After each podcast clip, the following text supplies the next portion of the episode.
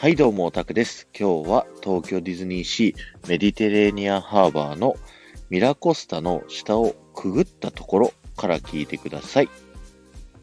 こちらの広場には実は名前がついておりましてですね、ピアッツァトポリーノという名前がついております。こちらはですね、イタリア語になっておりまして、ピアッツァは広場という意味になっておりまして、そしてトポリーノはですね、ミッキーという意味になっております。なので、こちらの広場を日本語名で読むとですね、ミッキー広場ということに